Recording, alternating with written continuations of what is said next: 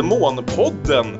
Podden där vi tittar oss hela vägen igenom de allra flesta av Ingmar Bergmans filmer under år 2019. Vi är framme vid vårt trettonde avsnitt där vi ska diskutera Gycklarnas afton från 1953. Jag som pratar just nu heter Kalle Färm och med mig på ordinarie plats har jag Aron Eriksson. Hallå. Björn Waller. Hej. Och som vår mest återvändande gäst, Olof Ekström, tillbaka för femte gången, fjärde gången, någonting sånt.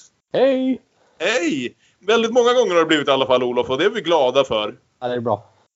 Jo, eh, strax innan den här podden gick ut till er, vår lyssnande publik, så nåddes vi av de tragiska nyheterna att Bibi Andersson har lämnat jordelivet vid, jag vill säga 83 års ålder. Så vi tänkte väl, vi har ju inte sett Bibi i så många av de här filmerna vi har gått igenom än, utan hon kommer börja dyka upp väldigt mycket här om några veckor, men vi vill ändå passa på att ta en liten stund och säga några ord om det. Vi har, har liksom hon är en väldigt stor del, hon är bland det första jag tänker på i alla fall när jag faktiskt tänker på de här Bergman-filmerna som har berört mig mest. Hon är ändå del av de allra flesta av mina absoluta favoriter. Jag vet inte, vad, vad säger ni? Ja, det ska ju bli härligt att komma fram till. Vi kommer ju fram nu liksom till de verkligt tunga Bergman-klassikerna här och då är ju Bibi Andersson är ju liksom en absolut ofrånkomlig del av det, liksom, alltså det, det hon gjorde i några av de där filmerna är ju fantastiskt. Mm framförallt Persona är ju en film ja. som visste att det är, det är ett samspel med Liv Ullman. Men samtidigt spelar ju Liv en mestadels stum karaktär. Så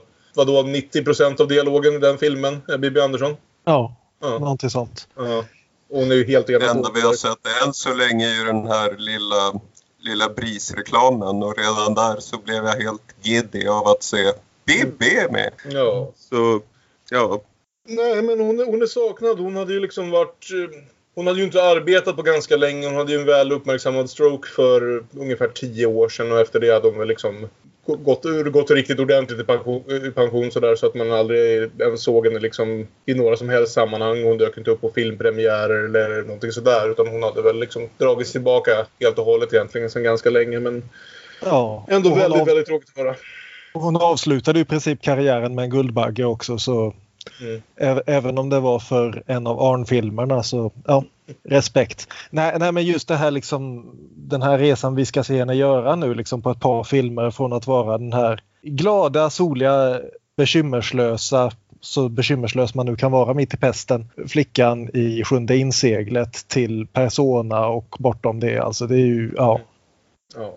Hon gjorde ju annat än Bergman också. Kan ju lyfta fram Maj Zetterlings Flickorna som vi väl kommer att diskutera en del när vi kommer in på 60-talet här också. Mm. Eh, ja, vila i frid Bibi Andersson. Vi, vi kommer, kommer tycka om att titta på dig under resten av det här året. Mm. Jag börjar väl som det sig bör med ett synopsis av Gycklarnas afton för er som antingen inte har hunnit se filmen eller som behöver påminna sig lite om vad den handlar om. Cirkusdirektören Albert Johansson turnerar i Sydsverige med sin cirkus. Hans älskarinna Ann är avundsjuk på Alberts präktiga fru och skaffar sig en egen älskare, skådespelaren Frans. Efter ett slagsmål i cirkusmanegen upptäcker Albert och Ann att ett delat helvete är bättre än ett helvete i ensamhet. Ja, ah, var det synopsisen? Det var synopsis! Ja, okej. Okay. Vi kan ju återkomma till det. Men det är ju intressant att kalla Frans för en älskare. Eller hur? Mm. Precis det jag tänkte säga också. Dels slår jag, slås jag av det ordvalet. Sen slås jag också av att de ungefär har använt den här ett delat helvete bättre än ett helvete i ensamhet har ungefär varit sista raden i hälften av de här synopsisen nu. Ja. Peter Cowie beskriver det någonstans i regi Bergman som Bergmans livsfilosofi. Mm. Och ja, Kanske var det så. Mm. Jo, Han var inte det... ensam så långa stunder. Ja, det, det, det, kanske är korrekt att avsluta all, de flesta synopsis med, med den raden egentligen. Han spelar schack med döden och inser att ett delat helvete. ja, men det är väl därför de följer den gode herren döden i dansen på slutet. Där, va? Det är bättre att vara död med döden än att vara död utan honom. Nej, men... nu spoilade vi ju en framtida film. Ja, nu ska vi inte hoppa fram i Nej. tiden här. Nej, utan nu stannar vi kvar i 1953 med Gycklarnas afton och vi kan väl som sagt börja med, vi brukar ju snabbt gå runt rummet och ta lite snabbt vad vi tyckte om veckans film innan vi sen går in lite mer i detalj. Så Olof, vad är dina tankar lite liksom mer allmänt kring Gycklarnas afton? Jag tyckte den här filmen var ganska underbar tror jag. Mm. Eh, okay. Och min eh, främsta hjälte i den här filmproduktionen är nog, eh, vill jag gärna lyfta fram, eh, Carl B Blomdahl som har skrivit musiken.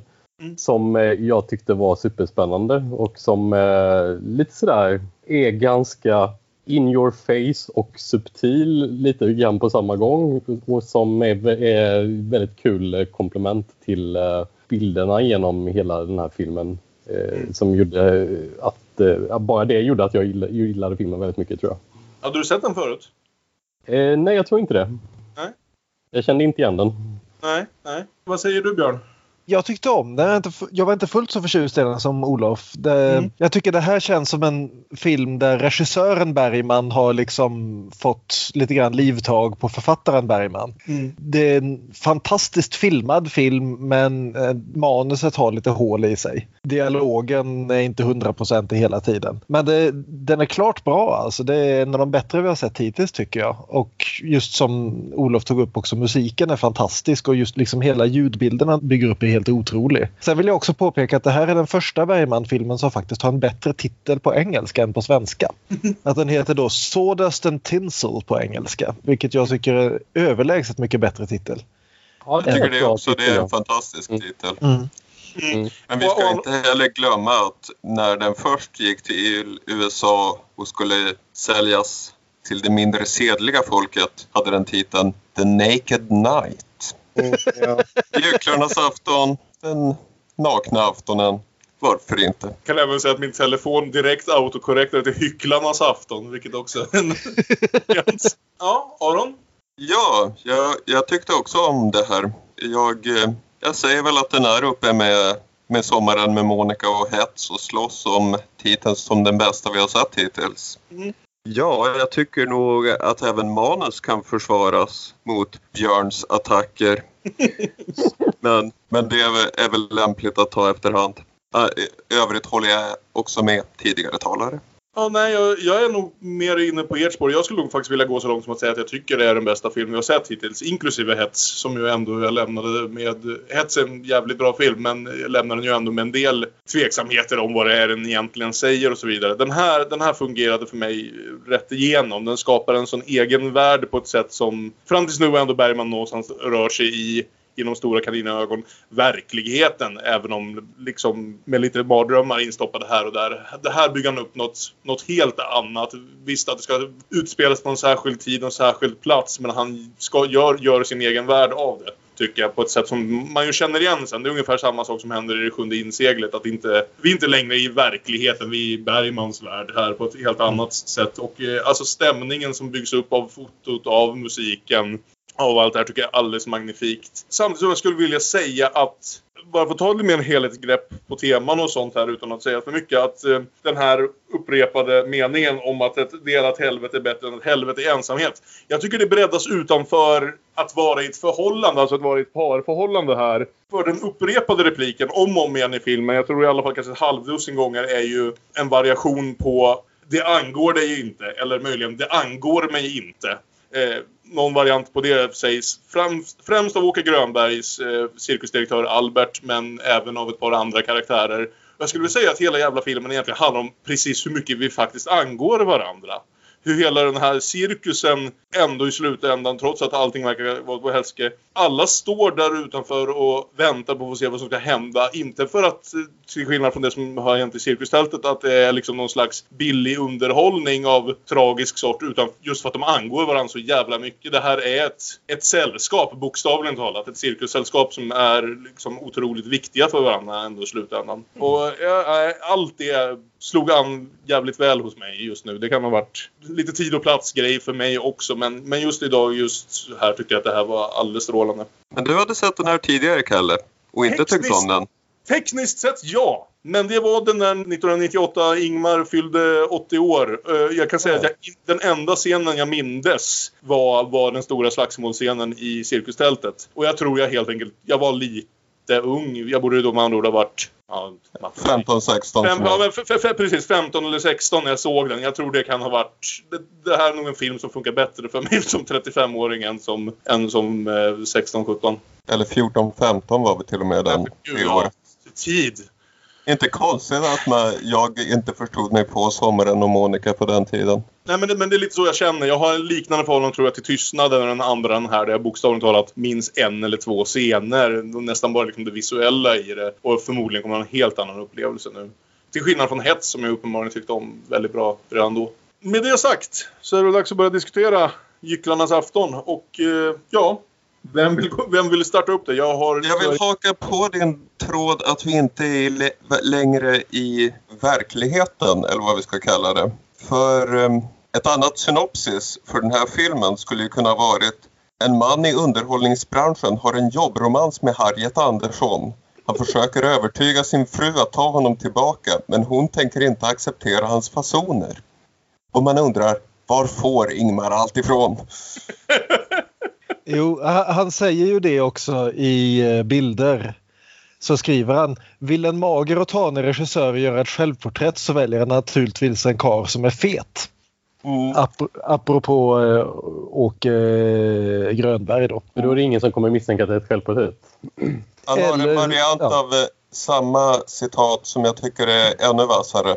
han säger i Bergman om Bergman-boken säger han så här att om man gör ett självporträtt är det en sak man bestämmer sig för först av allt. Och det är det här. Att om man själv är lång och mager och psykiskt sett lite hysteroid och i alla fall föregivet intellektuell så väljer man en liten kar som är fet och kraftig, manodepressiv och antiintellektuell. Och han kör varianter på detta citat i olika intervjuer. Men jag tycker att Ingmar verkar mer hysteroid än neurotisk så jag tycker vi framhåller den här varianten av historien. Ja. Jag skulle... Och eftersom Bergman ljuger ihop sin historia, sin livshistoria fritt så, så är det ju oss fritt att välja ihop vilken version av Ingmar vi vill lära känna. Jag skulle kanske slå ett slag för att det är någon annan än Albert cirkusdirektören som är Ingmar Bergman i den här filmen. Kanske i så fall eh, teaterregissören som spelas av Gunnar Björnstrand. Jag är lite inne på. Har en del, eh, har lite Ingmar Bergman-känsla eh, för mig. Okej. Okay. Vi kan nog se Ingmar eka genom många av hans skapelser. True that. Mm. Hur som helst, filmen här. Den första är väl nu filmad av Sven Nykvist. Eh, av alla Ingmars filmer. Den första av väldigt många. För de ska ju göra film tillsammans, tillsammans i stort sett hela vägen fram till ja, Fanny och Alexander. Så det är 30 år som de ska hålla på. Sven Nykvist delat med Hilding Blad kan vi okay. säga. Och eh, denna Blad var, var Nykvists läromästare och även läromästare till Gösta Skoglund som plåtat några av de tidigare filmerna. De som var inte för SF. De för SF är Gunnar Fischer. Jobbade de ihop då på filmen eller, eller var, det, var det så att, en, att uh, han läromästaren började och sen tog Nyqvist över? De gjorde ju mycket film så det var lite andra uppdrag kom emellan. Sven Nyqvist plåtade det i cirkusmanegen alltihop, mindes Ingmar långt senare men trodde att eh, Hilding Blad hade gjort det mesta andra. Mm. Ja, för vi har ju även tidigare med, med Gunnar Fischers verk pratat mycket gott om, om fotot i de här filmerna, i alla fall de senaste. Och nu känns... Och Gösta Skoglund var ju ingen, eh, ingen tönt han heller. Nej, men det känns som det har trappats upp ytterligare ett snäpp här. Alltså det är en otroligt filmad film ja. bara just i det här att skapa den här världen. Och det märks ju direkt när vi ser den här cirkus, det, cirkuståget komma gående längs med vägarna. Påminner nästan direkt om den här sista bilden i Sjunde inseglet som vi redan har nämnt en gång idag. Mm. Eh, och det, allting är otroligt ödesmättat och stämningsfyllt. Och, och det så... står ju till och med i förtexterna ett skillingtryck på film. Ja, det är ju att dels är det ju kul det här att det är första gången men inte sista gången som han säger att den här filmen är inte en roman, den är något annat. Väldigt många filmer är ju antingen skådespel eller roman på film. Men den här är då ett skillingtryck. Och då är frågan, vilket skillingtryck är den? Jo, det är ju det som Harriet Anderssons karaktär står och sjunger i början av filmen, nämligen balladen om Hjalmar och Hulda blomsterklädd kulle satt Hjalmar och kvar om fornstora bragder en gång Som handlar om en man som drar ut i kriget och kommer tillbaka och får, upptäcker att hans älskade är ihop med någon annan och de råkar i slagsmål och allt går åt helvete för alla tre. Mm. Och mm som sagt, det, det, är ju inte sista gången han kommer att göra liksom en film som inte är uttryckligen baserad på, för det stämmer inte handlingsmässigt där, men det, det, är liksom just att stämningen är influerad av det här och den vill fånga, samma, fånga en känsla i en bild eller en låt snarare än att berätta en färdig historia från A till B eller A till Ö. Och det ska ju inte minst då Sjunde inseglet komma att göra som ju är baserad på en altartavla. Mm. Så eh, ja, det är intressant tycker jag absolut. Ja, och det är som mycket stämning som sagt. Mycket, en nästan mytisk atmosfär. Det är förr i tiden vilket är någon slags blandning av en främmande, hotfull främmande miljö och lite romantisk nostalgi. Det börjar bli Bergmans egna lilla värld. Mm. Mm. Och där, i den indirekta kommunikationen kan han säga mer rätt ut vad som faktiskt uppehåller honom. Och på ett mm. mer effektivt sätt kanske framför allt. Han är inte världens bästa realist har vi väl konstaterat. Men apropå det här att vi nu är, inte är i nutiden eh, längre för första gången egentligen. Eh, med Bergman. vad är vi då, Kalle? Ja, exakt. Det var det jag tänkte fråga. Vill någon ge sig på en gissning? När, när är vi? Kanske ännu mer. Var vi är är väl... Sägs väl ja, mer. ja, vi är väl i Skåne sekelskiftet. Ja, precis. Nämner han ja. inte konceptet av, av, att det finns bilar vid något tillfälle? Jo. Någon annanstans i Amerika. I Amerika. 1910, 15 någonting? Ne? Ja, precis. De säger ingenting om, om kriget eller sådär, men, men, det, men det kanske är innan kriget. Ja. Ja, och enda gången vi ser, det kan vi säga då, för att knyta ihop det lite grann. Filmen börjar med att Åke Grönbergs cirkusdirektör Albert vaknar i den här vagnen som dras längs med de skånska stigarna bredvid Harriet Andersson. Han vaknar och hoppar direkt upp och hoppar upp bredvid kusken och sen så är hela det första segmentet av den här filmen, hela den första kvarten, är en historia som den här clownen slash eh, han som kör hästvagnen eh, berättar om vad som har hänt den här cirkusen några år tidigare. Det är också spännande att han känner behov av att berätta just den här historien för Albert. För man tänker att Albert borde väl ha varit om inte med vid själva händelsen så borde han förmodligen ha hört den här historien ett par gånger förut. Precis, men, men, men, det är väl lite grann en tanke med det också inbillar jag mig. Just det här att cirkusen berättar ju samma historia om och om igen. Det är ju liksom ett omberättande av samma... Hela casten här är ju cirkusfolk och skådespelare. Det enda de gör är att berätta samma historia de har hört 15 gånger förut. De, de liksom intalar sig själva hur deras historia ser ut hela tiden. Ja. Ungefär som Ingmar återkommer till en historia om hur ett delat helvete är bättre än ett helvete ensam. Ja. ja. Mm. Eh, nej men och så, sen, det första som händer i den här filmen i stort sett är att vi får en, en annan historia som sagt. Eh, som, som i korthet eh, presenterar oss för ett par av karaktärerna som vi kommer möta igen. Men egentligen inte huvudkaraktärerna för de är frånvarande i den här vad vi nu vill kalla den flashbacken historien. Någonstans mitt emellan. Om vi säger så här, det är inte regelrätt en mardrömssekvens. Men den är ju filmad som om den skulle kunna ja. vara det. Uh, och det blir lite av en stumfilm här ett tag. Ja, definitivt. Eller nej, nej, det håller jag... Inte stumfilm för det, det är väldigt... Det är 1929. Vi gör filmer utan dialog men med avancerat soundtrack. Ja.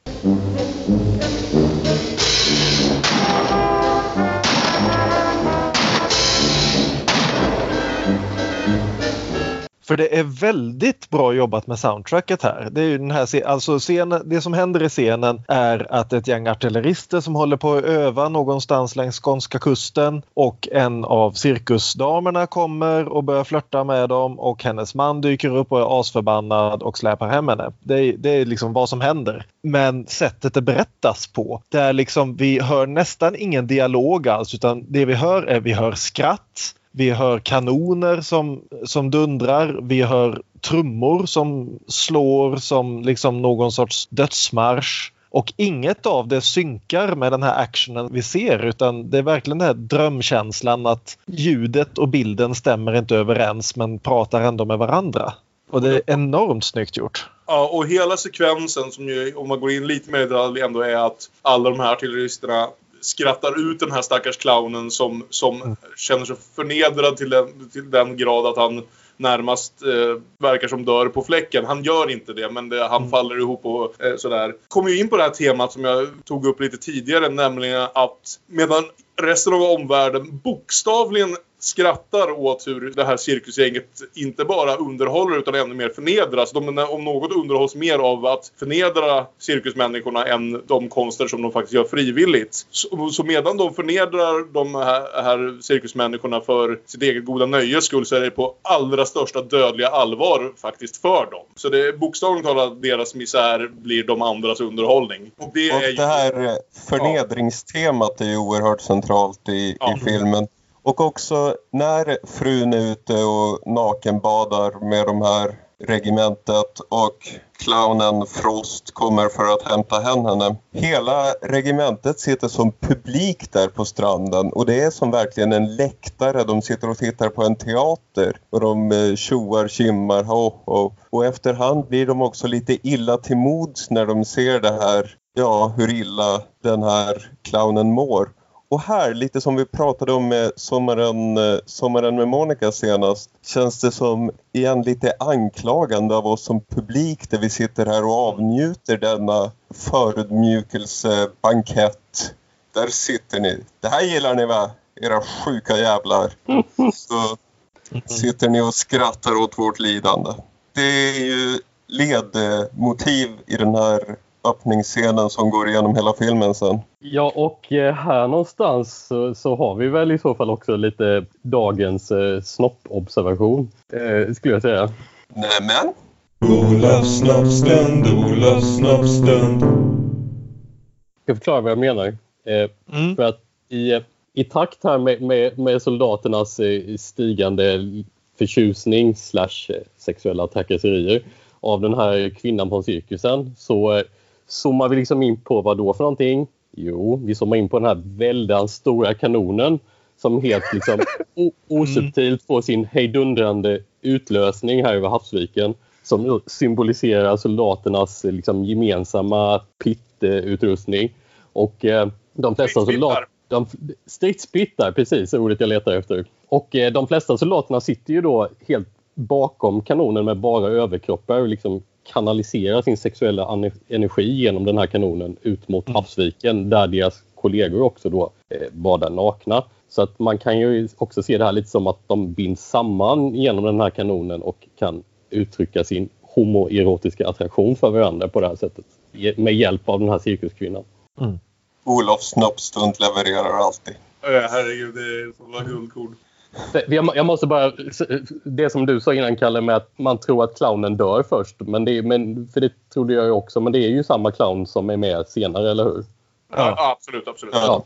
De säger det till och med i berättelsen att han inte dör utan att hon plockar upp honom där och släpper hem honom. Ja. Han får en riktig Golgata-vandring där över stenarna och man ser hans fötter blöda. För någon lustig kurre har ju tagit hans skor och kläder så Mm. Det var något ja. väldigt religiöst över det. Att det var faktiskt som, som korsvandringen från en Jesusfilm eller någonting. Ja. Eller hur? Ja. Hur de lyfter upp honom sen. Och ja. Förnedring, som ja, alltid. Men, ja, men sen är vi tillbaka i, vad ska vi säga, där, den huvudsakliga filmen efter den här långa, nästan kvartslånga öppningssekvensen som ju utspelar sig mycket tidigare. Eh, så vi lär till slut känna Albert, då, cirkusdirektören spelad av Åke Grönberg och hans älskarinna men som men inte riktigt på vad ska jag säga, det vanliga viset man tänker på utan snarare hans nya stadiga dam nu när han är ute och reser med cirkusen. För vi får reda på väldigt fort att nu är han tillbaka i sin faktiska hemstad i Skåne och ska för första gången på tre år träffa sin faktiska fru och sina söner. Något som hans dam som han har med sig på vägen, anspelad av Harriet Andersson, inte är ett dugg nöjd med. Eh, vi kan ju nämna det också just apropå Åke Grönberg. Vi känner ju igen honom från Sommaren med Monica. Där han spelade Harrys eh, bra chef. Den, mm. den schysste killen som inte hade något emot att han tog halva dagen ledigt när han blev pappa för första gången. Ja, och också höll ett kärlekstal till Stockholm som var riktigt fint.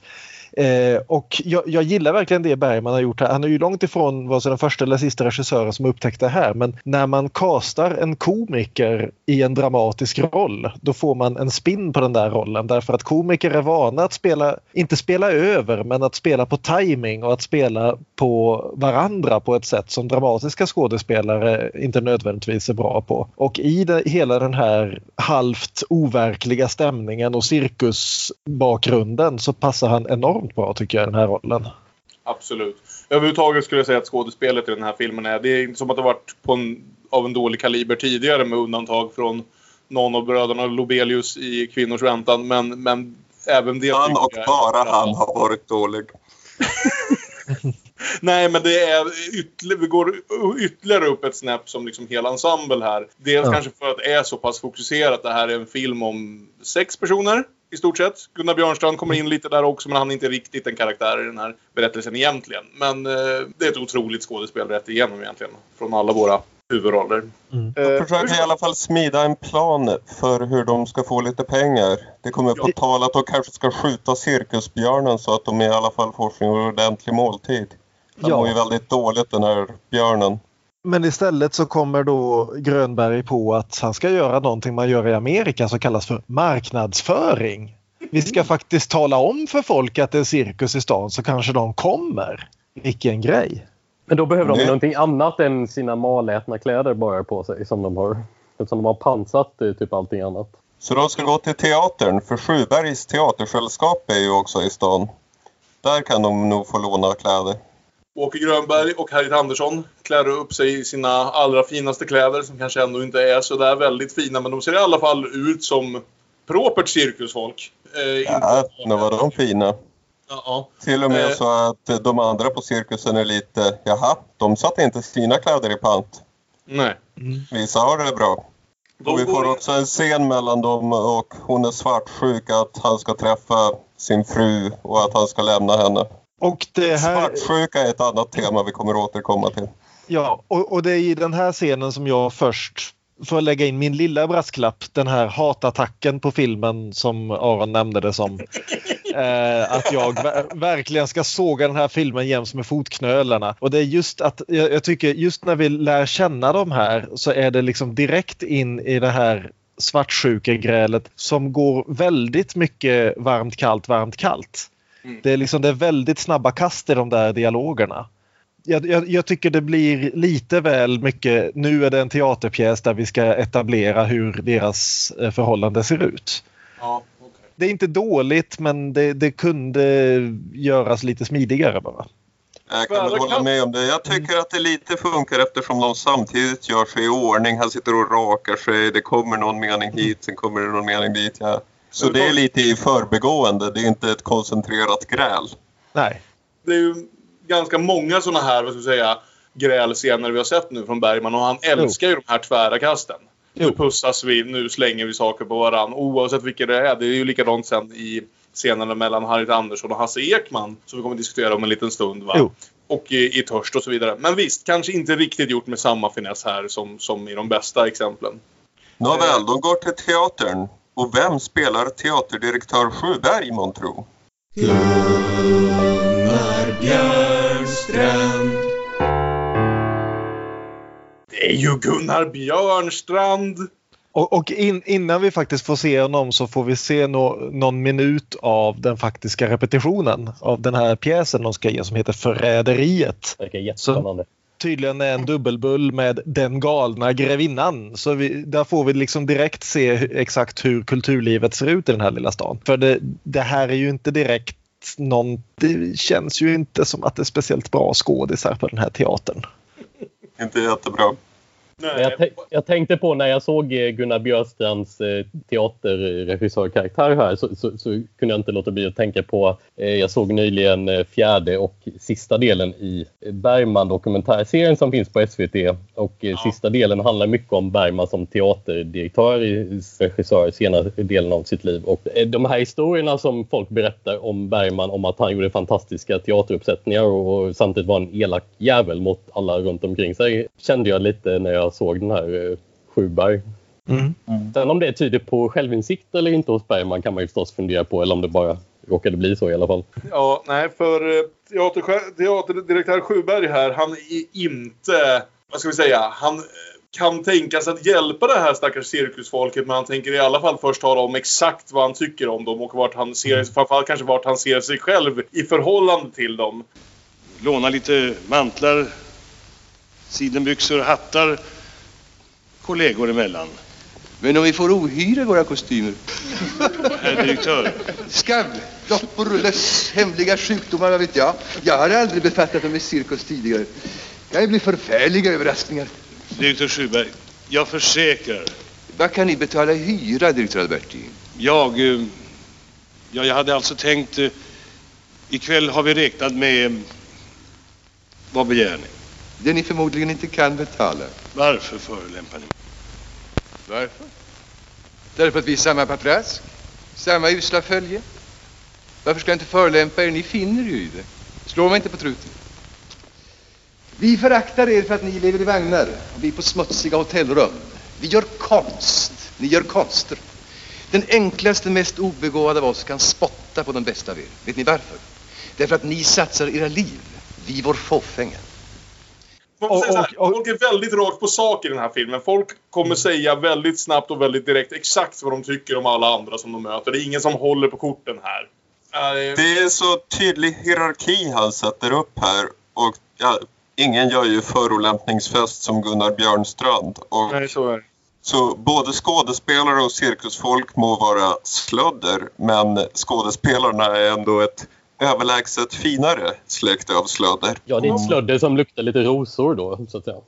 Precis. Eller parfym som vi ska få se alldeles strax. Ja, men, men om jag får stanna lite vid den repliken där om vi gör konst, ni gör konster. Så får vi säga att så som vi ändå tenderar liksom att tänka på Bergman som stor filmkonst så kan jag tycka att det är lite sympatiskt att han alltid ändå verkar ha haft, vad ska vi säga, en viss förtjusning för, ett visst öga för, vad ska vi säga, de lägre konstformerna. Jag kommer, kommer att tänka på sådana här saker som att eh, det fanns en, någon av alla hundratusentals artiklar som skrevs om honom när han dog, när han gick bort 2007. Så minns jag att de pratade om hur han årligen fick hundratals filmer utskeppade på faktiska filmrullar till sin lilla bio på, på Fårö. Och Bergman var ju allätare när det kom till film. Han var fullkomligt fascinerad av filmer som Independence Day på slutet av sitt liv. För att han förstod inte. Alltså, han, han, tittade ju på... Alltså, han hade ju inte mycket för till exempel Ant Antonioni och han uppskattade ett par andra av sina, liksom, vad ska vi säga, de här regis världsregissörerna som någonstans spelade lite i samma liga som han som gjorde film samtidigt som han om liknande ämnen och sånt. Där sa han ofta vad han tyckte och han kanske ofta kände att han visste hur man gjorde sånt här bättre själv. Men mm. sen så började han se de här riktiga Hollywoodproduktionerna på slutet av sitt liv och var fullkomligt fascinerad och liksom förstod inte hur det här ens var en film som gick att göra. Så mm. Bergman hade en stor uppskattning för, vad ska vi säga, ja, för konsterna snarare än bara konsten. Eh, hela mm. vägen. Rätt igenom sitt liv. Vad heter den här tv-serien? Hinek Pallas och gänget? Bergmans video. Det är så den heter. Har ni mm. sett den? Är den Nej. bra? Ja, men det var när den gick. Det var några år sedan. Borde man kanske leta upp. Men med det sagt så träffar vi ytterligare en i gänget på den här teatern. Och det är ju Hasse Ekman tillbaka igen för tredje gången. Återigen, precis som sist när han var elaka psykologen eh, Dr. Hasse, som vi, han hette väl inte Hasse egentligen, men vi kallade honom bara för Dr. Hasse hela vägen genom vår diskussion av törst. Så är han ett riktigt jävla ärkesvin från första till sista sekund. Mm. Det här är en av de... Bergman har redan skrivit några vidriga karaktärer här. Jag tänker på Stig Olin i fängelse och så vidare. Men alltså, ja. Hasse är strålande på att vara precis jävla avskyvärd här. Kom med härifrån. Du måste, du får inte pina mig längre. Jag älskar dig. Jag vill ligga med dig genast. Kom. När jag våldtar dig här mitt på stället framför ögonen på din lilla löjliga cirkusdirektör. Släpp mig, de kommer. Släpp Nej, mig! jag släpper dig inte. De får göra vad de vill, men jag släpper dig inte. Aj! Gör inte så mot mig. Hashtag men, men... tystnadtagning. Precis. Men en intressant grej här och det, här förstår man ju liksom varför Bergman förälskade sig i Harriet Andersson som skådis först. Så att säga, just det här att den energin hon ger, hon ger tillbaka med samma mått direkt. Mm. Det, är liksom, det är liksom ingen som tar ett steg tillbaka här utan hon kliver rakt på honom och frågar Jaha, från vilken pjäs kom den repliken då? Det måste man ju, det måste man ändå gilla, gilla liksom, hur, hur eh, Harriet Anderssons karaktär verkligen fan får stå upp för sig själv och, och bara, bara, bara det här som svar på hans våldtäktshot, bara det här kyliga att hon ska fan krossa hans mun om han så försöker ja. kyssa henne utan hennes samtycke. Ja. Du är för vacker din stackare. Du kunde lika gärna vara flicka. Mm. Hon och är väldigt vass och kvick. Ja. Plus att hon passar på att citera Birger Malmstens karaktär i eh, Sommarlek. Det här om att eh, teatertjejerna får nog äppelmos i knäna av dig. Mm. Så det är liksom Bergman som dissar Bergman lite grann där. Mm. Ja, nej, och allt det här är ju alltså det obehagligt samtidigt som det som sagt når en slags sån här verbal duell på samma sätt. På ett mycket mer allvarligt sätt än vad vi såg med, med Gunnar Björnstrand och Eva Dahlbeck i Kvinnors väntan. Men ändå liksom en väldig, ja, men en väldig dialogduell av oerhörd klass här. Både som skriven mm. och som spelad. Men mer av dem senare. Det är dags för parad. Ja, ja äntligen. Marknadsföring av Circus Alberti på stadens gator. Men de har, ju inte, de har ju inte sökt demonstrationstillstånd. Nej. Ah, snutjävlarna kommer och sabbar alltihop. Och, och de, sku, de, de, skulle ju sagt det är okej, okay, vår regissör är gammal nazist. ja, men ja. Eh, så det kommer en fantastisk skånsk sekelskiftespolis med värja och allting och stjäl deras hästar och får, får dem att pallra sig hem till cirkustältet igen. Mm. Återigen förutmjukelse. Ja, alltså det är återkommande här verkligen. Och eh, sen får vi i stort sett vad som känns i mångt och mycket som en upprepning av den tidigare scenen mellan, mellan eh, namn här. Men mellan Harriet och, eh, och cirkusdirektören. Därför att nu ska han iväg och träffa sin faktiska fru och sina två söner. Och hon är ohyggligt avundsjuk för det här laget. Mm. Eh, samtidigt som hon dras med, ska vi säga, väldigt delade känslor för den här avskyvärde Hasse på teatern, Frans på teatern. Därför att eh, det som lockar henne med honom är väl kanske inte direkt han som person lika mycket som vad, att han äh, blir en nyckel till en liten annan värld. För de verkar inte ha det särskilt trivsamt på den här cirkusen. Hon är helt enkelt lite jävla trött på allt det här. Precis. Lite det, trött på leran. Mm. Det, det, är ju lite grann det här lockelsen om att slå sig ner och bli en riktig borgare och leva ett riktigt liv så att säga. Att inte fara runt som luffare på vägen. Mm, nej men precis. Och hon ser en möjlig utväg här via Hasse men samtidigt så är lite för tidigt för att uh, hon vill släppa greppet om, om sin cirkusdirektör. Så han får sig ytterligare, de har ytterligare ett gräl om det här att han ska iväg och träffa sin fru och sina barn. Där hon är livrädd att han inte, helt enkelt inte ska komma tillbaka till cirkusen utan mm. väljer att stanna kvar här. Ja, det, är lite, det är lite onödigt många gräl över det nu när du säger det. Mm. Det är lite, ja de är lite olika. De är ganska korta också så... Mm. Men ja, det blir lite upprepning ibland. Men... Ja. Ja, ja, hon kontrar i alla fall med att hon tror inte att han tänker komma tillbaka så hon kontrar med att jag ska inte vara kvar här när du kommer tillbaka. Och sen eh, parallellklipps deras stadsscener där de eh, är ute och letar sina nya liv. Precis. Mm. Albert går till tobaksaffär där hans fru jobbar. Hon äger den. Spelad av Annika Tretov som vid tillfället eller åtminstone någonstans här i krokarna var ihop med Erland Josefsson. Ja, ja. Så det är en Josefsson-sighting på ett stegs avstånd så att säga. Mm. Lillpojken hans är där i butiken, känner inte igen sin far. Nej. Han är klädd i sjömanskostym. Vet ni, det påminner mig om en annan film Bergman kommer att göra. Fanny och Alexander. Ja. Men frun mår i alla fall alldeles förträffligt utan sin Albert. Jag är tacksam att du lämnade mig. Mitt liv är mitt eget och jag slipper den förbannade cirkusen. Det här är en sån fin vändning på det här för han väntar sig ju att... Eh, han väntar sig inte att hon ska vara glad över att han är tillbaka. Men han väntar sig väl snarast att hon ska vara olycklig och i misär över att han har lämnat ja. dem. Men hon har det ju så mycket bättre utan honom. Och det här är väl det första av en hel, av en hel radda saker här nu som verkligen tar knäcken på vår Albert. Ja, och här någonstans så drar jag också en parallell till en filmgenre som Bergman egentligen aldrig gjorde men som han lånade lite grann för. Hela den här scenen med den kringresande som kommer tillbaka till stan och söker upp en kvinna han en gång hade ihop det med som har slagit sig ner och nu försöker klara sig på egen hand som butiksägare medan han ska ut på eh, hästarna. Det är ju en westernfilm det här.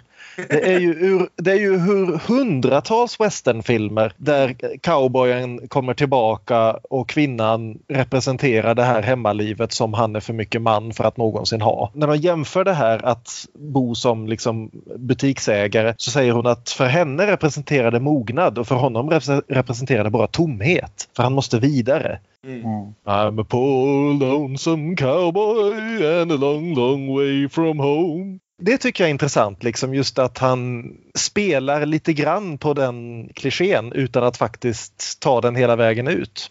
Och samtidigt som de har sitt här, de har, eh, vad ska vi säga, inte ett gräl faktiskt som man kanske hade kunnat vänta sig utan snarare ganska stillsam om en skärrande konversation om precis hur, hur eh, det här uppbrottet har förändrat deras liv. Och det är helt klart som sagt att hon har gjort rätt val här. Men samtidigt som det pågår så ser vi också att Harriet har gått tillbaka till teatern för att träffa ja, Frans, som han ju heter, Hasse Ekman. Och eh, deras andra möte blir om möjligt ännu obehagligare än det första. Först så håller Frans på och repar eh, greve Baudricot de Chambals självmordsscen. Och jag, jag såg ju den här flickan från tredje raden där Hasse Ekman är dålig teaterskådespelare där han gör sin lilla Bergman-parodi. Och det är ungefär samma klass på den här självmordsscenen som den som Hasse gjorde där. Mm. Och eh, vad jag förstår så är den här pjäsen också någonting Bergman har skrivit ihop själv.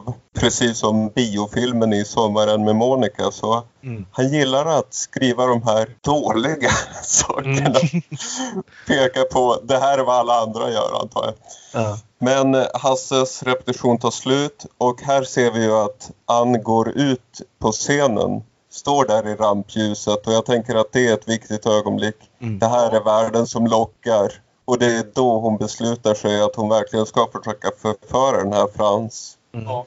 Men vi ska också säga det att det är bra tycker jag att du drar parallellen där mellan den här teaterscenen och den här dåliga romantiska filmen i Sommaren med Monica. För det som händer i båda de här filmerna är ju att Harry Anderssons karaktär berörs på riktigt av den här så kallade dåliga konsten.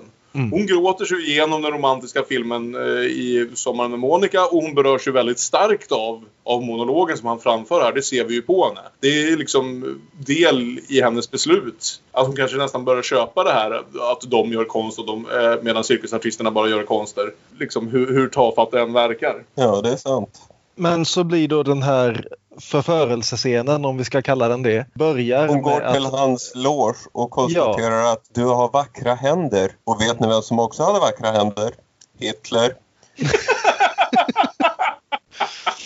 Det var i alla fall vad... Det är så man ska tolka den scenen. Det, det, det, det var i alla fall vad Heidegger ska ha svarat när han fick frågan hur en förjävla klipsk filosof som han kunde stödja en obildad dumbom som Hitler. Och Heidegger svarade han har så vackra händer. Så om det var en medveten referens vet ja. vi inte. Eller vi ja. anar att det inte var det. Men ja. där finns det i alla fall. Den, den, den, den, här kraftmätningen då som är med lite grann i den här förförelsescenen så att säga, den börjar väl ändå ganska jämnbördigt? Ja, det börjar ju med att Ann springer cirklar runt honom. Ja, och, och, hon är ju mycket smartare, mycket tuffare, mycket bättre. Hon är inte en av de här plattbröstade bleknosarna där nere på scenen. Hon tänker inte låta Pytte Hasse Ekman trycka ner henne. Det är jätteintressant hur, Berg, liksom hur de väljer här att lägga upp det med att han, när han ska visa sig på styva linan så förklarar han för henne hur man sminkar sig. Med, medan, medan hon skryter med att hon har så starka benmuskler för att hon rider, eh, rider barbacka hela tiden och kan besegra honom i armbrytning. Så det är väldigt liksom vänt på könsrollerna här, åtminstone i hur de vill framställa sig. Det är en fascinerande scen alltså. Den blir långsamt mm. obehagligare och obehagligare varje gång vi återvänder till den. För en, som sagt, det klipps ju fram och tillbaka mellan de här två mötena. Mm. Det är lite det här att se, se en bilkrasch i slow motion. Alltså varje gång vi, vi återvänder till till vad heter det, Harriet och Hasse Ekman så blir saker verkligen bara värre och värre och man eh, obehaget kryper sig på. För varje, varje, alltså vi har aldrig någon slags liksom, tanke om att Hasse ska visa sig vara en, en snäll kille egentligen. Men vi kanske inte riktigt har anat precis hur jävla obehaglig han är. Men det får vi snart reda på. Mm. Mm. För den här armbrytningen är ju en vändning. För det är ju verkligen eh, Harriet Ann som är eh, den dominanta, äger rummet liksom. Mm. Tills Frans då tar och vinner den här armbrytningen och då går det över i att han är totalt dominant och han ska förutmjuka mm. henne. Och han har låst dörren, hon kan inte rymma. Och det blir ingen våldtäkt men det blir ändå en totalt utövande av makt som sätt att, om inte tvinga sig så nära nog till sex. Ge mig nyckeln. Kan du som är vid cirkus tala om för mig hur ni bär er åt för att få björnarna att dansa? Jag har hört sägas att ni använder glödande stänger. Ge mig nyckeln. Hatar du mig? Ge mig nyckeln, ge mig nyckeln, ge mig nyckeln! Jo, du hatar mig. Jag tycker bättre om det så. När du är undergiven. Ge mig nyckeln. Du ska få den. Sen. Ge mig nyckeln. Vi ska leka färdigt först, tycker du inte?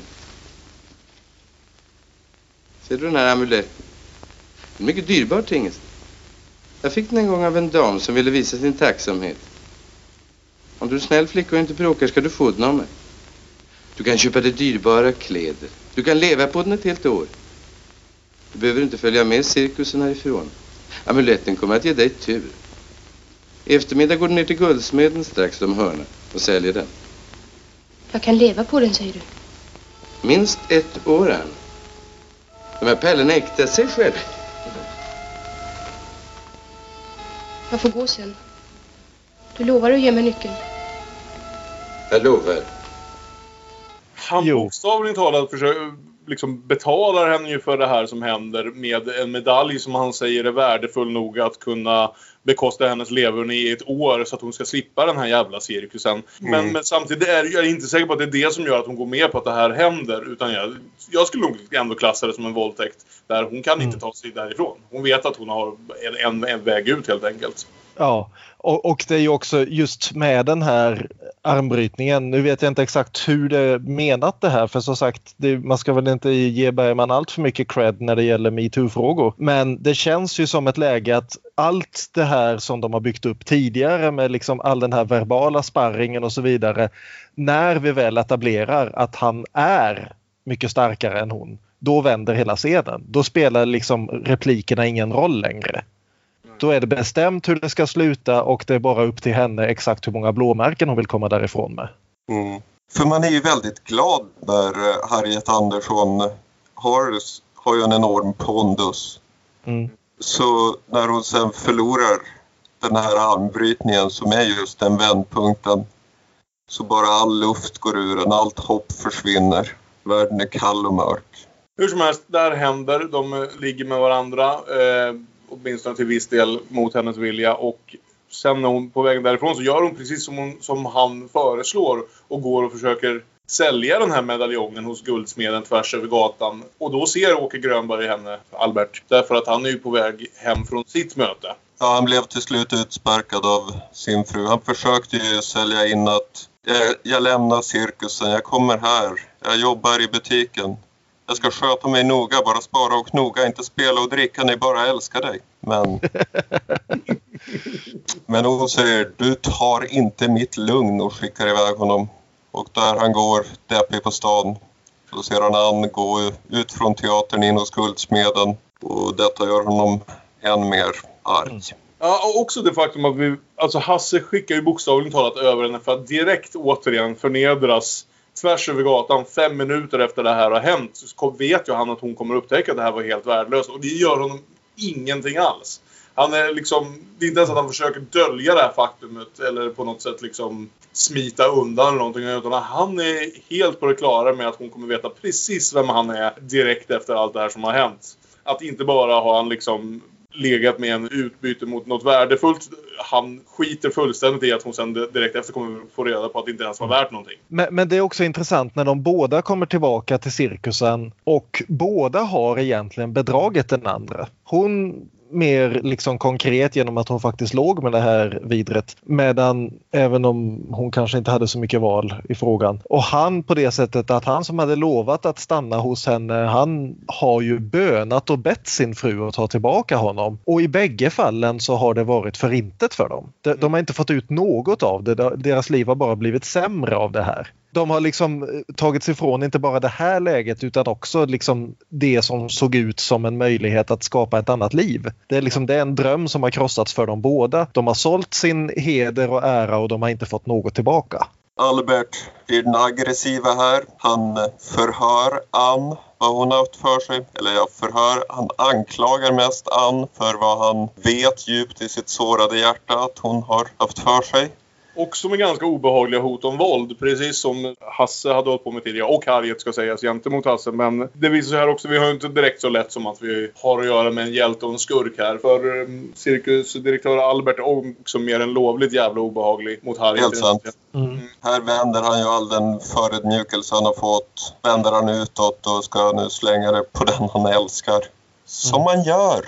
Tyvärr. Ja, och, och han äh, genomgår väl nästan någon form av sammanbrott känns det som i den här scenen mm. som liksom föranleder allting som händer i resten av filmen. Dels super han sig ju full här men mm. i ilska men det är inte så mycket lätt som att han bara blir full och arg utan det här är något mer djuplodande alla händelserna under den här dagen. Ja, och han säger ju det också att han säger någonting om att det vore så mycket enklare om han inte brydde sig om, om han var en cyniker. Men han säger ju det också att jag älskar ju människorna, jag tycker om dem, jag vill klappa dem. Han är ändå i det här för att han tycker om att stå på scenen och roa människor. Och här är ju verkligen ett fall där det går eh, kors och tvärs mellan känslorna. Och Bergman förklarar det här på ett lite intressant sätt i den här Bergman om Bergman-boken. Att dels så hade Åke Grönberg ganska svårt att komma ihåg sina repliker. Mm -hmm. Och dels Anders Ek, clownen Frost som eh, kommer in i den här scenen. Han hittade på sina egna repliker och ändrade för varje tagning. Vilket Grönberg hade verkliga problem med att hänga med. Så han kämpade bara för att säga rätt sak när och när är min cue. Och Bergman tyckte att det fungerade alldeles utmärkt denna. För den frustrerande energin fanns verkligen där. Det här blir jävligt bra. Det här blir jävligt bra. Och snälla, snälla kan vi inte bara ägna ett litet ögonblick till att beundra Anders Eks otroligt fina fake-danska? Ja! Den är väldigt rolig. Mm. Det, det, är många, många påhittade danska ord där tror jag. Men... Ja. Han ska, men, spela, det... han ska spela någon dansk clown uppenbarligen och han är inte speciellt dansk. Men det är, det är ju lite grann en eh, cirkusgrej det där att du ska ha en liten brytning. Det, det, märker man ju sen också att Albert själv fejkar ju en tysk brytning som cirkusdirektör. Mm. Därför att det hör liksom till. Men mm. Albert säger också en grej här som är, känns som en liten nyckelreplik. Eh, eller två saker. Dels så säger han att han vill bli en hederlig människa med en anständig hustru. Och då har han ju just insett att det kommer han aldrig att bli. Hederlig är väl ja, det är ett ord som löper igenom egentligen hela filmen. Vad, är, vad, inne, vad betyder det att vara hederlig? Vad betyder det att tala sanning? Men sen så citerar han faktiskt också Strindberg här. Mm. Det är synd att människorna måste leva på jorden. Det är synd om människorna som måste leva. Det är ju rakt ur ett drömspel. Just mm. apropå det här att den känns inte helt verklig. Den känns inte helt realistisk. Nej. Så det, tycker jag det är himla intressant. Och Bergman har ju satt upp ett drömspel. Han gjorde väl det flera gånger tror jag. Det ligger mm. en version på SVT Play som jag tänkte se sen när vi närmar oss 60-talet som är från 61 eller 62. Och sen så direkt efter det så förklarar han att nu ska jag resa mig och begå en människovärdig handling och så håller han fram en pistol.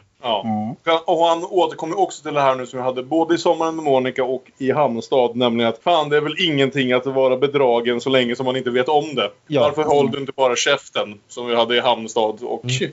så ja, återkommande teman och en jävla fin och stark scen här. För han håller fram pistolen och eh, sätter den ju faktiskt inte först mot, mot sig själv utan mot stackars clownen Frost. Som har mer än lovligt gått honom på nerverna vid det här laget. Med sin fake-danska och sin, och sin improvisation. Man skulle skjuta alla människor det är synd om. Bara en fem, sex stycken. Jag borde skjuta dig också, Frost lilla. Nej, jag måste ta hand om min stackars far. Blev du rädd? Nej. Jo. Du är rädd för att dö? Jo. Men jag... Jag är inte rädd för att dö. Då tar du livet av dig. Nej! Nej! Nej, det är varmt här inne. Ja, vi måste ja. ut, Albert. Ut. Öppna dörren. Ja. Allt bort. Allt bort. Men ja, detta sammanbrott börjar eh, samlas ihop sig igen och Albert tröstar sig med att leka kast med liten dvärg. Mm. Vilket ju är politiskt inkorrekt men det är klart man blir på bättre humör av det. Och det börjar bli dags för föreställning. Silensium! Mina damer och herren, nu kommer kvällens stora nummer. En eldig spanjorska tyglande Andalusiens vilda fullblod. En nummer ni aldrig kommer att glömma. Varsågoda! Ja, men det var det som Björn var inne på här, att han väljer att göra den här öppningen som sagt med tysk dialekt, med tyska uttryck och eh, jag tyckte det var spännande och nu förstår jag lite mer efter vad Björn sa där. Jag hade skrivit upp det som eh, en mer eller mindre, vad ska jag säga, konstig grej att notera sådär utan att tänkt riktigt på vad det kunde innebära. Men eh, samlat med den här, som sagt, fejkdanskan så är det ju någonting. Och allt det här öppnar ju med eh, ett clownframträdande av, vad ska vi säga, inte strålande kvalitet utan kanske precis, jag tyckte det var kul att det, det man fick se där, för vi får se hela de här första clownernas trick och grejer. Att det låg på en tämligen habil nivå av exakt den typ som jag kanske föreställde mig att det faktiskt skulle se ut på en sån här cirkus. Mm. Det är liksom mm. inte att de, har, att de har skapat någon otrolig show här. Eller för den delen ens att han väljer att allting ska gå käpprätt åt helvete direkt från början. Nej, precis. Nej. För, för, det tycker jag är intressant. Vi får ju se två hela nummer här. Mm. Vanliga cirkusnummer. Liksom. Först det här klassiska clownnumret. Med de två clownerna som håller på med hinkar och stegar och alltihopa och gör sitt jobb bra och publiken skrattar och ja det är, liksom, det är inte stor cirkuskonst men det är heller inte misslyckat. De, det, är liksom, det är folk som kan sin grej som gör sitt jobb. Och sen så har vi det här att då Ann ska komma in som den spanska ryttarinnan, något tidigare har sagt att hon aldrig mer vill göra. Och rida runt på den här arabiska fullblodet, det vill säga deras gamla draghäst. Mm. Och någon kastar någonting på henne och hon ramlar av hästen och publiken asflabbar. Ja. Mm. Nu är vi och, direkt och, och, tillbaka i första, i första mardrömsberättelsen där, om man ska säga. Va? Ja, Med precis. Och alla som skrattar åt honom först när det saker går åt helvete. Och här kommer jag att tänka på någonting som jag hade haft gnagde i bakhuvudet genom hela filmen. Vi har snackat om ett par olika låtar som vi kommer att tänka på här nu men det jag kommer att tänka på här är ju en annan 50-talsikon som hade en vana att blanda högt och lågt och gjorde en grej om clowner, nämligen Charles Mingus. Mm. Som 1957 spelade in låten The Clown som då är en ungefär över 10 minuter lång låt med musik och en uppläst monolog som handlar om en clown som bara vill roa människor men märker att folk skrattar bara mer och mer och mer ju mer han gör sig illa av, av olyckshändelser. Mm. Och he hela tiden försöker återskapa de här olyckshändelserna för att det ska bli roligt. Men det blir aldrig riktigt roligt förrän saker går åt helvete på riktigt. Folk skrattar lite snällt när han låtsas ramla och slå sig men när liksom en av de här säckarna som håller taket uppe rasar ner och knäcker ryggen på honom då asflabbar de. Och, och ja, jag, jag, jag, vet inte om Charles Mingus hade sett den här filmen. Det är väl inte helt omöjligt men det, det är liksom det, like det är likadant. Sounds good. Ja. Mm. ja, nej, och, och i, den, bara... I den här eh, situationen så är det ju inte heller eh, bara att eh, folk skadar sig så att säga oavsiktligt utan publiken blandar sig ju också in eftersom ja. skådespelarna har, har kommit dit och eh, från teatern och Frans gör ju sitt bästa för att sabotera måste man ju säga med jävligt obehagliga hänvisningar till deras eh, sexäventyr eller jag vet inte vad det är han kallar det. Nej. Frans görs ju i alla fall eh, märkbar direkt där som, som genom att eh, säga obehagliga och obehagliga saker medan Harriet försöker göra sitt jobb som ryttarinna. Och när hon sen slutligen faller av hästen så har Albert fått nog och nu jävlar ska det bli slagsmål. På propert vis, utan några gömda knivar eller något annat, för det insisterar Gunnar Björnstrand på. Det är så fint hur Albert börjar med att piska av eh, Frans hatt och Indiana gör det en och två gånger. Ja, mycket snyggt. Och Frans, ja, han blir purken, går dit med en örfil och hur då Gunnar Björnstrand känner att ja, nu tar jag över här. Mina damer och herrar, saken är klar. De båda herrarna förolämpat varandra. Låt oss vara domare och vittnen i den tvekamp som nu börjar. Herr direktör, var god avlägg piskan. Alfredo, bort! Ja, direktör, jag kommer. Snusdosor och knivar är självfallet bannlysta gentlemän emellan. Sätt igång! Som att han ganska ofta går runt och... Åhå, här har vi ett gräl på gång. Nu ska vi se till att det går rätt till. Eller hur? Han har ju gått Ingen och väntat. betting Han har, förutom via mig. Gunnar Björnstrand har gått och väntat på det här möjligheten att vara duelldomare här. Det han liksom får Mm. blomma, blomma ut där känner jag. Han har flera böcker om korrekt duellprocedur hemma på nattduksbordet. Yes. Och hur som helst, sen, man skulle väl kunna vänta sig, nu vet ju vi som tittar att Albert är ganska jävla full redan vid det här laget. Eh, vilket väl ändå är en av orsakerna kanske till att det här går så illa som det gör. För Hasse har direkt totala övertaget i den här fighten. Vilket kanske kan vara lite förvånande då, då Åke Grönberg väl ser ut att väga ja, till det närmaste dubbelt så mycket. Hasse är ju ändå, som har omnämnts i filmen, en ganska petit herre och Åke Grönberg är det inte. Men det går käpprätt åt helvete för Albert får vi väl ändå lov att säga. Ja. Han får knappt in en smäll. Och hela det här... Det är intressant. Det är en sak som jag inte har tänkt på. Men som sagt hur mycket slagsmål det är i Bergman och att de ärligt talat också börjar bli bättre. För vi hade den här ganska spännande fightingen runt båten förra veckan eh, mellan John Harrison och Lars Ekborg. Och nu, det här är ju en regelrätt, inte spännande scen utan fan alltså vemodig scen. Den är så jävla obehaglig. Man känner Ja. bara hur, återigen, hur allt det här förödmjukan och folk som skrattar åt det här jävla groteska slagsmålet som det blir. Alltså stämningen blir direkt skrämmande eh, ju längre det här pågår. Och Bergman använder som alltid ansikten att uttrycka allt. För det är inte ofta man ser de här båda kombatanterna eh, slåss med varandra. Man ser deras ansikten. Åke Grönbergs ansikte blir blodigare och ledsnare. Och ja, Frans triumferande och dryg och jävlig. Och så de som skrattar runt omkring och man... Jo. Usch. Och det är ju en spegling, för speglar är alltid relevanta i Bergman, av just det här clownnumret vi såg tio minuter tidigare. Att det är ett rent clownnummer men den här gången på blodigt allvar. Ja, nej, och eh, som sagt, slagsmålet går åt helvete för Albert. Han eh, förlorar helt enkelt och landar förödmjukad och skadad i manegen. Sam samtidigt som Frans går därifrån och det är det sista vi ser av honom. Så Vi ser att Ann springer efter honom och river honom i ansiktet. Vilket Ja, i alla fall var lite kul.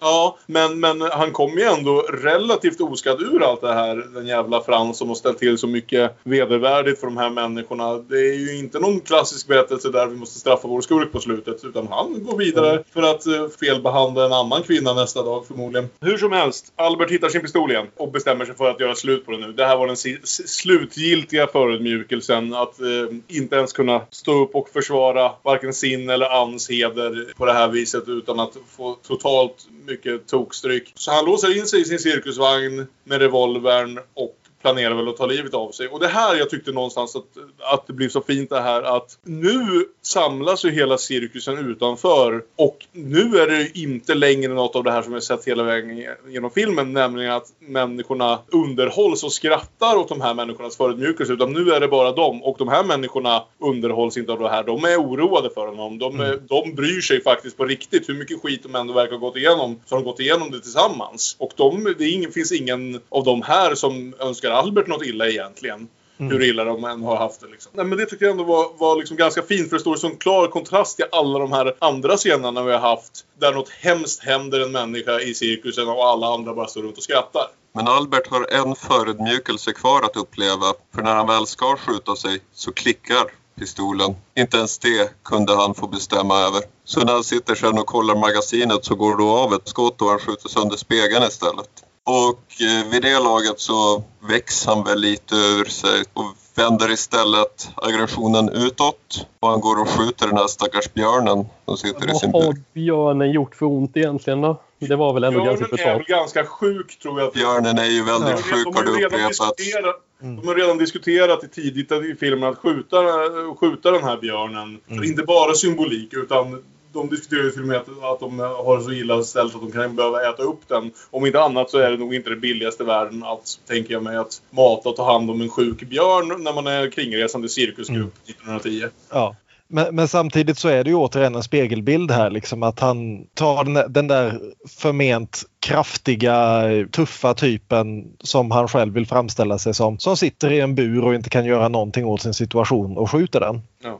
Och återigen... Att han skjuter en version av sig själv när han skjuter björnen. Ja, ja. Precis. Menar du? Och, och att det också kopplar ytterligare till att han precis har skjutit sin spegelbild i och för sig. Ja, precis. Ja. Men, och återigen på filmens tema egentligen inte får ut så mycket av det. Nej. Nej. Det, det ger honom, det blir varken något jubel eller någon anklagelse runt det liksom. Eller ja, det ja, var väl tvunget. Den som, den som påverkas av det är ju, mm. är ju fru Frost. Hon ja. som nakenbadade med artilleristerna i början av filmen. Hon har inte spelat mm. så stor roll i, vad ska vi säga, den här delen av filmen förutom då i den här tillbakablicken. Hon är ju björntränaren ja. Och det är hon som älskar den här björnen. Det är hon som direkt blir ilsken i början av filmen när de föreslår att skjuta björnen. Mm. Och det är hon som blir mest berörd av det här såklart. Hon älskar ju den här björnen. Det är hennes björn. Och Albert som ju såklart tekniskt sett äger björnen lyssnar inte ett dugg på henne när hon bönar och ber för den stackars björnens skull. Det är ju såklart förändringen i det här. Jag vill läsa ett citat till ur Bergman om Bergman. Mm. Efter våra fina analyser av den här björnscenen. Mm. Och en av intervjuarna där i den boken, Jonas Sima, var uppenbart intresserad av psykoanalys och var jungian vad jag förstår. Och han lägger ofta ut de här långa frågorna eller utläggningarna där han går igenom det här motivet finns där och där och jag tolkar det si och så och Bergman är alltid ointresserad eller besvärad av dessa fråga, frågor. Och Sima är i alla fall väldigt nyfiken på vad den här björnen symboliserar. Och Bergman är inte ett dugg intresserad. Citat. Den här frågan har jag fått så många gånger vad menar du med den jävla björnen? Jag har en känsla av att jag menar någonting. Något att ta i minnet att det är inte konstnärers jobb att förklara vad deras verk betyder. Det symboliserar ingenting. Jag behövde bara att han skulle skjuta något. Det för oss fram till eh, filmens eh, sista scen. Morgonen efter allt det här. Och när de reser vidare. Och vi kommer tillbaka. Precis som filmen började med fokus på paret Frost i den här tillbakablicken. Så slutar den även faktiskt med att vi går tillbaka till paret Frost. Och det är här vi ser verkligen på det här temat om bättre, bättre delat helvete ett helvete i ensamhet. När han säger det, clownen Frost. Han är ute och går bredvid vagnarna med, med cirkusdirektören. Han har tydligen förlåtit honom för att, han har, för att Albert har skjutit hans frus björn. Men sen ropar fru Frost in sin clown till sig igen och han säger hon kan inte sova om jag inte ligger bredvid henne. Som sagt, det här är uppenbarligen ett annat par som har gått igenom otroligt mycket. För sju år sedan så nästan dog han när han försökte försvara hennes heder utan att hon själv egentligen hade valt det. Och de genomgick hela den här sekvensen som vi såg i början när, när han nästan dog av, av förödmjukelse och uppoffran. Men här är de nu fortfarande, sju år senare. De har klarat allt det här och det är, de är fortfarande så nära knutna till varandra att hon inte ens kan sova om han inte finns där. Jag tycker det var väldigt fint, ett väldigt fint sätt att, att knyta ihop säcken på med det. Att låta det här andra paret få symbolisera det temat. Samtidigt som vi då märker då att trots allt som har sagts och gjorts under det här dygnet. För som sagt, filmen utspelar sig under ett enda dygn med undantag för tillbakablicken, så går ju Albert och Ann uppenbarligen vidare på sin resa tillsammans. Mm. För det är vackra bilder där i natten. Ja. Jag vet inte om vi hann peka ut så många vackra bilder så vi gör det här i slutet. Det är vackra bilder i natten när mm. sällskapet börjar samla sig och röra på sig. Det är vackra bilder och det är också en annan eh, grej i filmen att det är, um, det är väldigt fint klippt i, i dramatiska scener och sådär. Och in, inte minst i den här slagsmålssekvensen som vi pratade om nyss. Hur de klippte fram och tillbaka mellan, mellan de som, som, som slogs och, och hur publiken reagerar på det och sådär. Ja, men det för oss väl faktiskt mm. till slutet av Gycklarnas afton och vi gick igenom ganska god detalj vad vi, vad vi tyckte om filmen som helhet. Jag tyckte det här var fruktansvärt bra på ett sätt som jag inte riktigt väntade mig. Det var kul för att många av de andra senare filmerna som man ju vet är riktig världsklass på har jag ändå sett mer nyligen. Så det här var nog den största överraskningen på så sätt, trots att jag hade sett den förut. Ja, jag instämmer och som alltid har den blivit ytterligare lite bättre av att prata igenom det mer. Ja, det är kul. Man, får, man ser liksom allt från lite nya håll. Det är jätte, verkligen jättetrevligt, tycker jag. det, det funkar ju bra det här. Dubbelbull, dubbelspel, parhäst, filmfest. Och vi kallar det dubbelbull eller dubbelspel eller parhäst. Det här är ju alltså avdelningen där vi väljer par ihop veckans film. I det här fallet Gycklarnas afton. Med en annan film ur filmhistorien som vi tycker komplementerar den väl tematiskt på något annat sätt. Och som alltid börjar vi hos gästerna när vi har sådana. Så Olof, vad tänkte du para ihop med Gycklarnas afton? Ja, det här var, var ett kul experiment just på den här filmen för jag kände att det var flera filmer jag tänkte på. Jag valde till slut en annan film om konstnärers villkor eh, mm. som är den tyska filmen Das Leben der anderen, eller De andras liv från 2006. Som ju då är en film om en regissör och en teater som är under granskning i, i Östtyskland för, på 1980-talet och som granskas av Stasi för samhällsavvikande beteende. Det här att eh, samhället behöver behöver konsten men samhället behöver också att konsten håller sig på plats. Och hur är det att ha ett konstnärligt yrke i, i ett samhälle som, när man alltid är på någon annans villkor och att ständigt vara betraktad men, men alltid ovanifrån och eh, att aldrig få vara på samma nivå som den du vill underhålla och finnas till för och sådär. Såg jag lite kopplingar mellan de filmerna. Ja, mm. Länge sedan jag såg den. Ja, exakt vad jag tänkte säga. Jag tror ja. jag såg den när den kom och jag vill minnas att jag tyckte om den. Såg den på bio när det begav sig och tyckte mycket om den. Minns inte ett jota. Men ska vi gå vidare då? Vem vill ta nästa film? Jag har valt en film noir igen. En av de bästa film noirerna. Det är Nightmare Alley från ja. 1947. Ska genast kolla om den har en svensk titel. Mardrömsgränden heter den på svenska. Och eh, det är igen ett sånt här kringresande cirkussällskap eller carnis vad de kallas. Tivolisällskap kanske snarare. Lite cirkus förstås också. Där eh, Tyrone Power, den eh, matinéidolen, för första gången fick spela en riktigt skurkaktig typ. Och det gör han med näran. Han är ju lite för ambitiös för att stanna här på den här cirkusen och ger sig ut i världen. Det är återigen det här med hierarkierna och att förolämpa, att bli förolämpad, eh, förödmjukad och att förödmjuka och samvetslösheten i det. Och, ja, det är en väldigt bra film och som sagt lite cirkus. Ja, mm. precis. Jo, den har också sett vid något tillfälle och vill minnas. Det är en sån som jag dock känner jag gärna skulle se om vid det här laget. För jag har väl inte de tydligaste minnena av den nu. Det var säkert ett antal år sedan jag såg den i alla fall. Björn!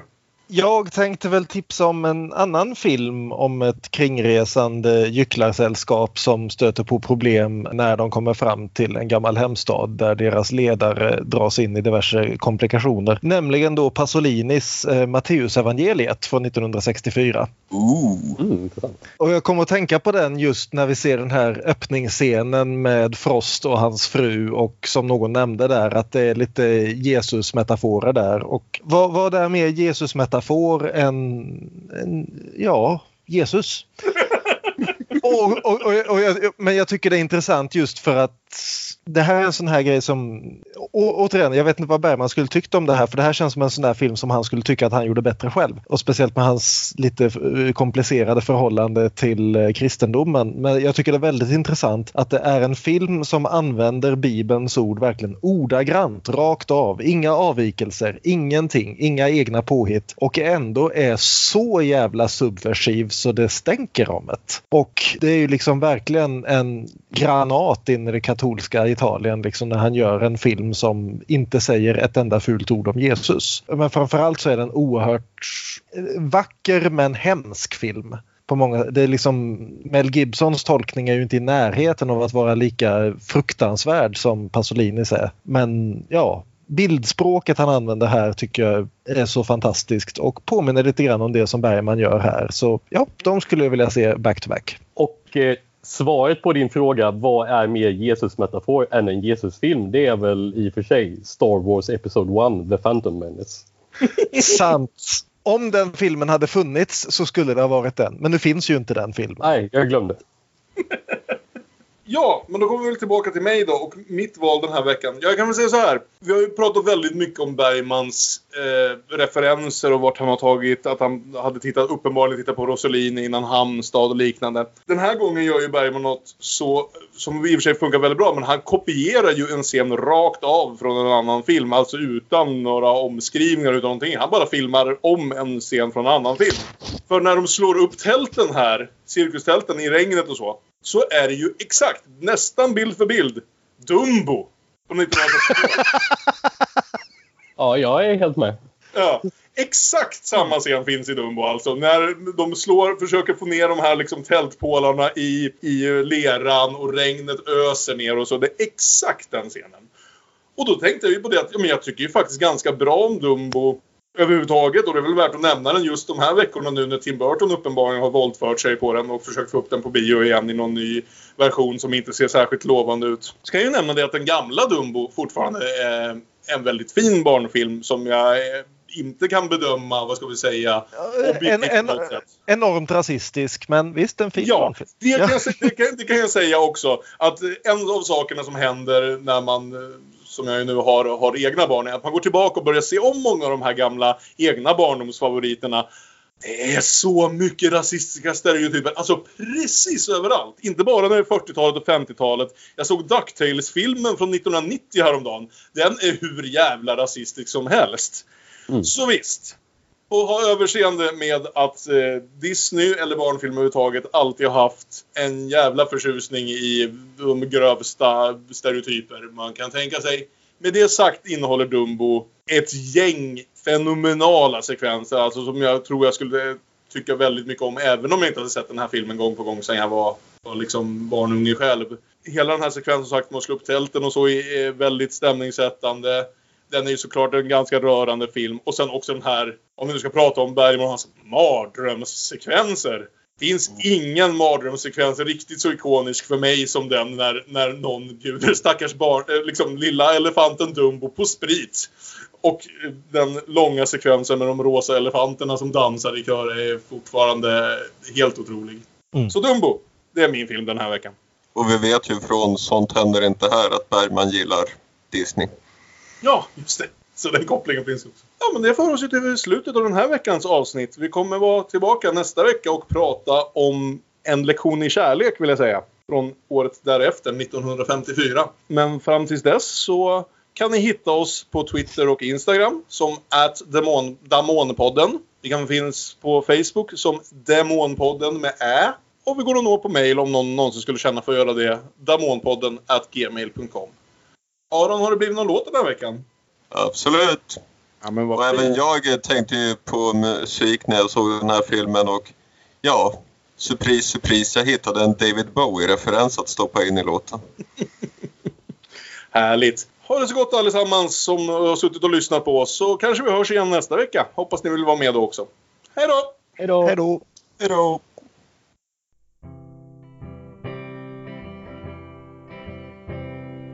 Följ med oss ut, det är ju Klärnas afton ikväll.